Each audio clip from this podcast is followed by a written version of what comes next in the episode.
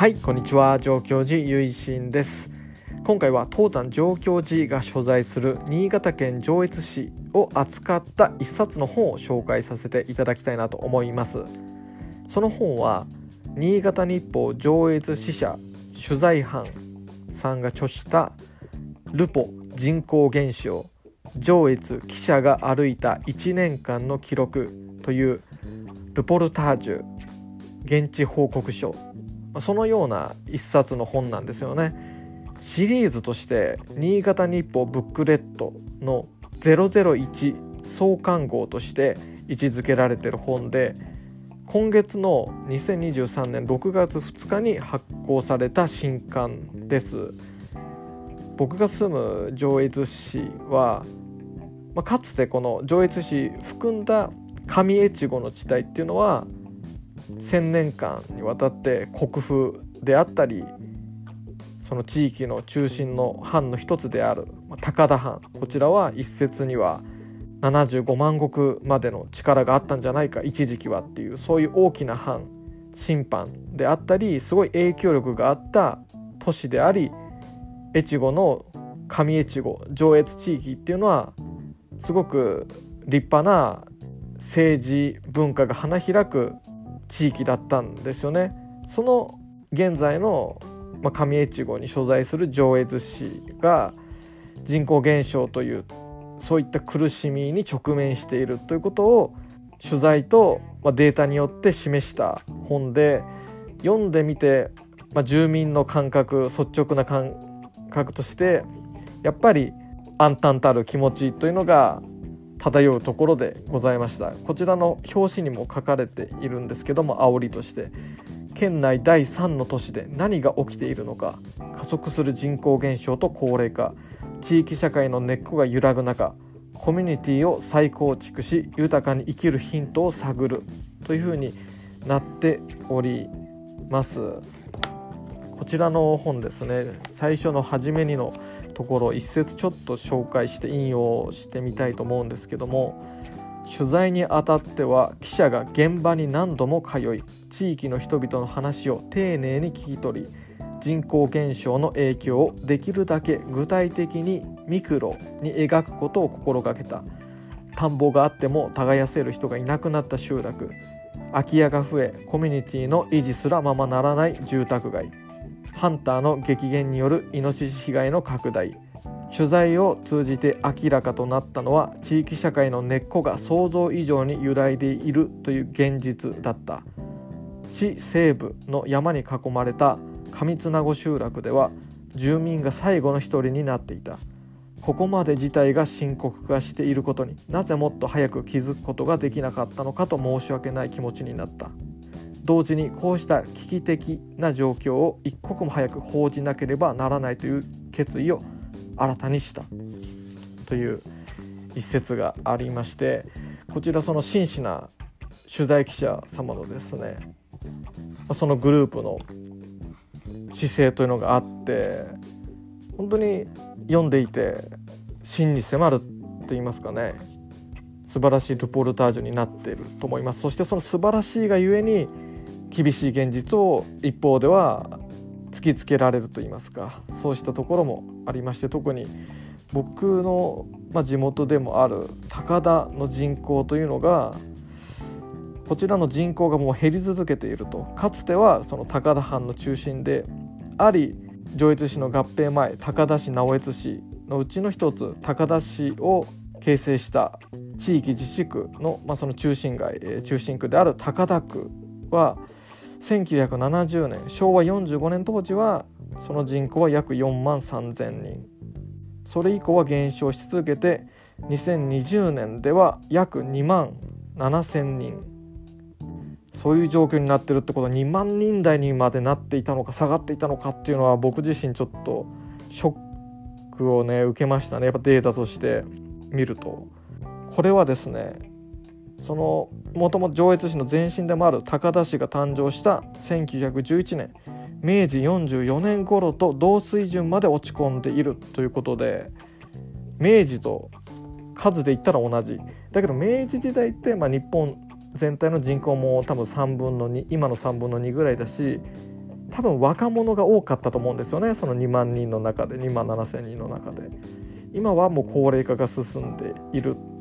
高齢化とえ少子化が進んでいるという中で明治の時の、まあ、人口と数字は一緒でも内情はかなり異なっていて困った状態になったということが見て取れますよね。こうした中でやっぱり若い人たちの活力であったり30代40代の人たちのこれからの動きだったりとかでこれからまた立ち上がっていくのではないかということを期待しているという感じで全体的に練られてはいるのですけどもやっぱりなかなかショッキングなことはショッキングですよね。でこの中でも祈りをまあつなげると言いますかね祈りをつなぐっていう第2部の章で神社の跡継ぎ様がいないどんどん地区の神社が合併していくって言いますかね。合祀されて一つになっていくっていうようなことを追った章があるんですけどもそこでもやっぱり宗教界の動きとして神主さんの登録されてる神主さんの数がどんどん減っていってるしという問題にも触れられていてなかなかそちらも厳しい商業も厳しいし宗教面でも存続が危ぶまれているそしてそれは集落全体の存続が難しくなってるっていうことに結局帰結していくということで人がいなくなるだけではなくて人から人へつないでいく祈りだったり文化も消えようとしているというところですよね。で一冊この通してみて、まあ、僕自身もですねなんとかお寺を盛り上げていきたいだったり高田寺町を盛り上げていきたいということを寺町のお寺の方だったり NPO の方たちだったり話あったりお寺に来ていただくそういったご縁というものをですね結ばせていただいたりとかまた観光という面でもですね考えているところがあっていろいろみんなでアイディアを出し合っているっていう中でこう高田寺町という私たちの中でも僕たちの中でも踏ん張ろうぜっていうところは前々からあったんですよね。まあ、そういうこともあってこの本をですね手に取ったところがあるんですけどもこの本の中でお寺についてねあんま触れられてないんですよね。昔、まあ、昭和の時代とかはそうだったと思うんですけどももう町のことだったらあの和尚さんに聞けとか郷土史家としての役割も担ってたしお寺自体が核となって幼稚園を経営したりだったりとか何かそういう学校の先生であったりとかして地域というものをサポートしていたし今でもしてるはずなんですよね。だけどなぜかこの例えば神社の存続ということは書かれていても寺院まで、えー、まあなかなか足を伸ばしていただけてなかったりとか、まあ、僕自身も結構その御朱印とかで頑張ってそれこそ新潟日報様に取り上げてもらったこともありますしまた本に載せてもらったこともありがたいことにあったりとかまたこうしたポッドキャストでも少しでもねこの上越市だったり上京寺っていう地域全体含めたことでお寺の知名度を上げていきたいなっていうふうにも動いてるんですよね。もちろん仏教の入り口になってくれれば嬉しいなっていうのが第一にあるんですけども上京寺っていう名前を出したり上越市っていう名前を出すのもいつでもお参り来てくだされば嬉しいなっていうね気持ちももちろんあるわけですよ。でそうした中で観光という面でも広がっていけたらいいなっていうのは思ってるんですけどもやっぱり今寺町の人たち頑張ってる人すごく多いんですよね。この間もあるお寺の寺町の住職様とお話しさせていただいてすごい熱い気持ちだったり具体的な計画で進んでいるってことも分かりましたしそのお寺を盛り上げていくお寺全体の連携を強めていこうじゃないかっていう段階でやってるんだけどなかなかやっぱりこういう、えー、ルポには乗らなかったりとか気が付いてもらえなかったりするのかな。なお寺っていうものがやっぱり存在感が落ちてきてるのかなっていうことがあったりとかして。なんかお寺のことについて触れられてるかなとは思って買ったんですけど祈りをつなぐっていうその目次を見た時に。そこがちょっとあのびっくりしたところでやっぱりお寺仏教っていうのが地域から離れていってるんでしょうかね。お墓参りとかでむしろ県外に離れた方もお盆とかで戻ってくるっていうことでお寺がつないでるんじゃないかっていうふうに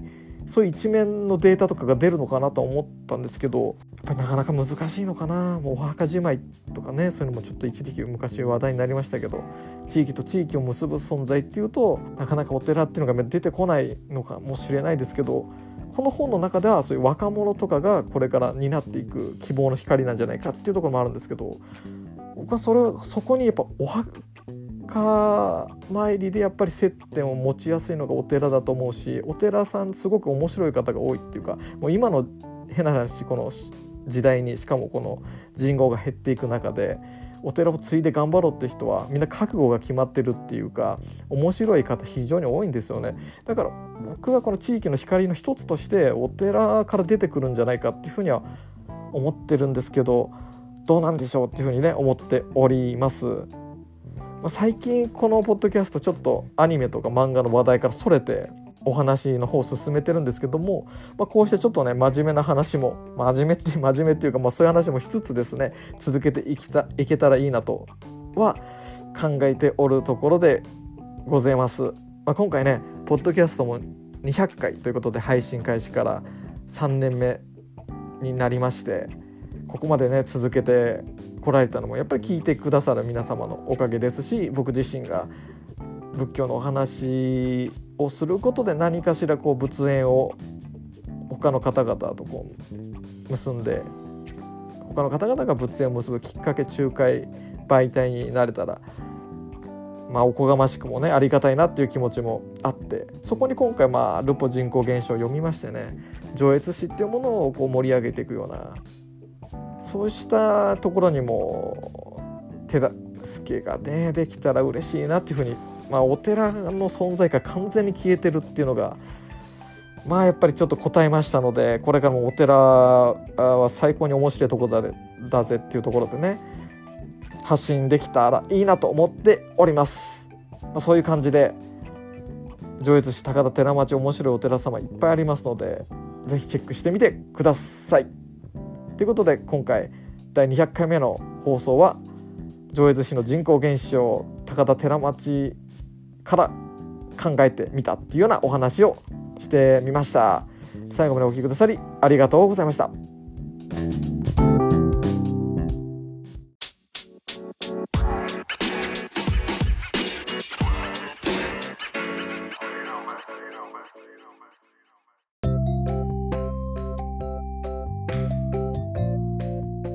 はいというわけで再びの結心でございます。実は先ほどの録音中電話の着信が入りましてこちら録音に使用しているアプリの、まあ、その都合上といいますかね。電話が鳴るとその時点で録音終了してしまうんですよ。というわけでいろいろあの後もちょっとアフタートークダベリをねしていたんですけどもちょっとぶつ切りになってしまったので、まあ、改めて最後の方雑談だけ録音してみようかなということでご挨拶含めて今ちょっと録音しているところです。どうですかね皆さんも。今期アニメも終わりに近づいてきておりますけども。水星の魔女がね怒涛の展開すぎてもう20話なんてもうごのれでねもう心がもうとんでもないことにもなってしまいましてもうデータストームやばすぎるだろって感じでねもう僕の心のパーメートスコアがもう100まで達してもやばいことになっておりましたけどもねどうなるんでしょうかね。まさかねクワイエットゼロがね要塞だとは人類保管計画的なものじゃねえのかっていうふうにね思っていいねって要塞分かりやすくでいいねみたいな感じがね、まあ、それが地球にね落ちないことをね願うばかりでございますけども水星の魔女面白すぎるだろうっていうことでね、まあ、ガンダム名で来ておりますからね。もう最近はあのシードね見返してるんですよ。シード見返すとやっぱ面白いなと思いますね。結構そのナチュラルとコーディネーターの対立の設定とかもすごい練られていてそうしたこともね今の時代見るとより刺さるっていうか僕自身が成長したっていうこともあるんですけど大人になったってこともあると思うんですけどすごい刺さりますよね世界観だったりそうした人々の動きっていうのがね、まあ、そうしたことで、まあ、シード劇場版もするんですよねそれも楽しみにも待ちたいなと思います。やっぱりねオープニングエンディングめちゃくちゃ刺さるなっていうことでもエンディング流れた途端来たってなりましたしねオープニングがもう TM さんですから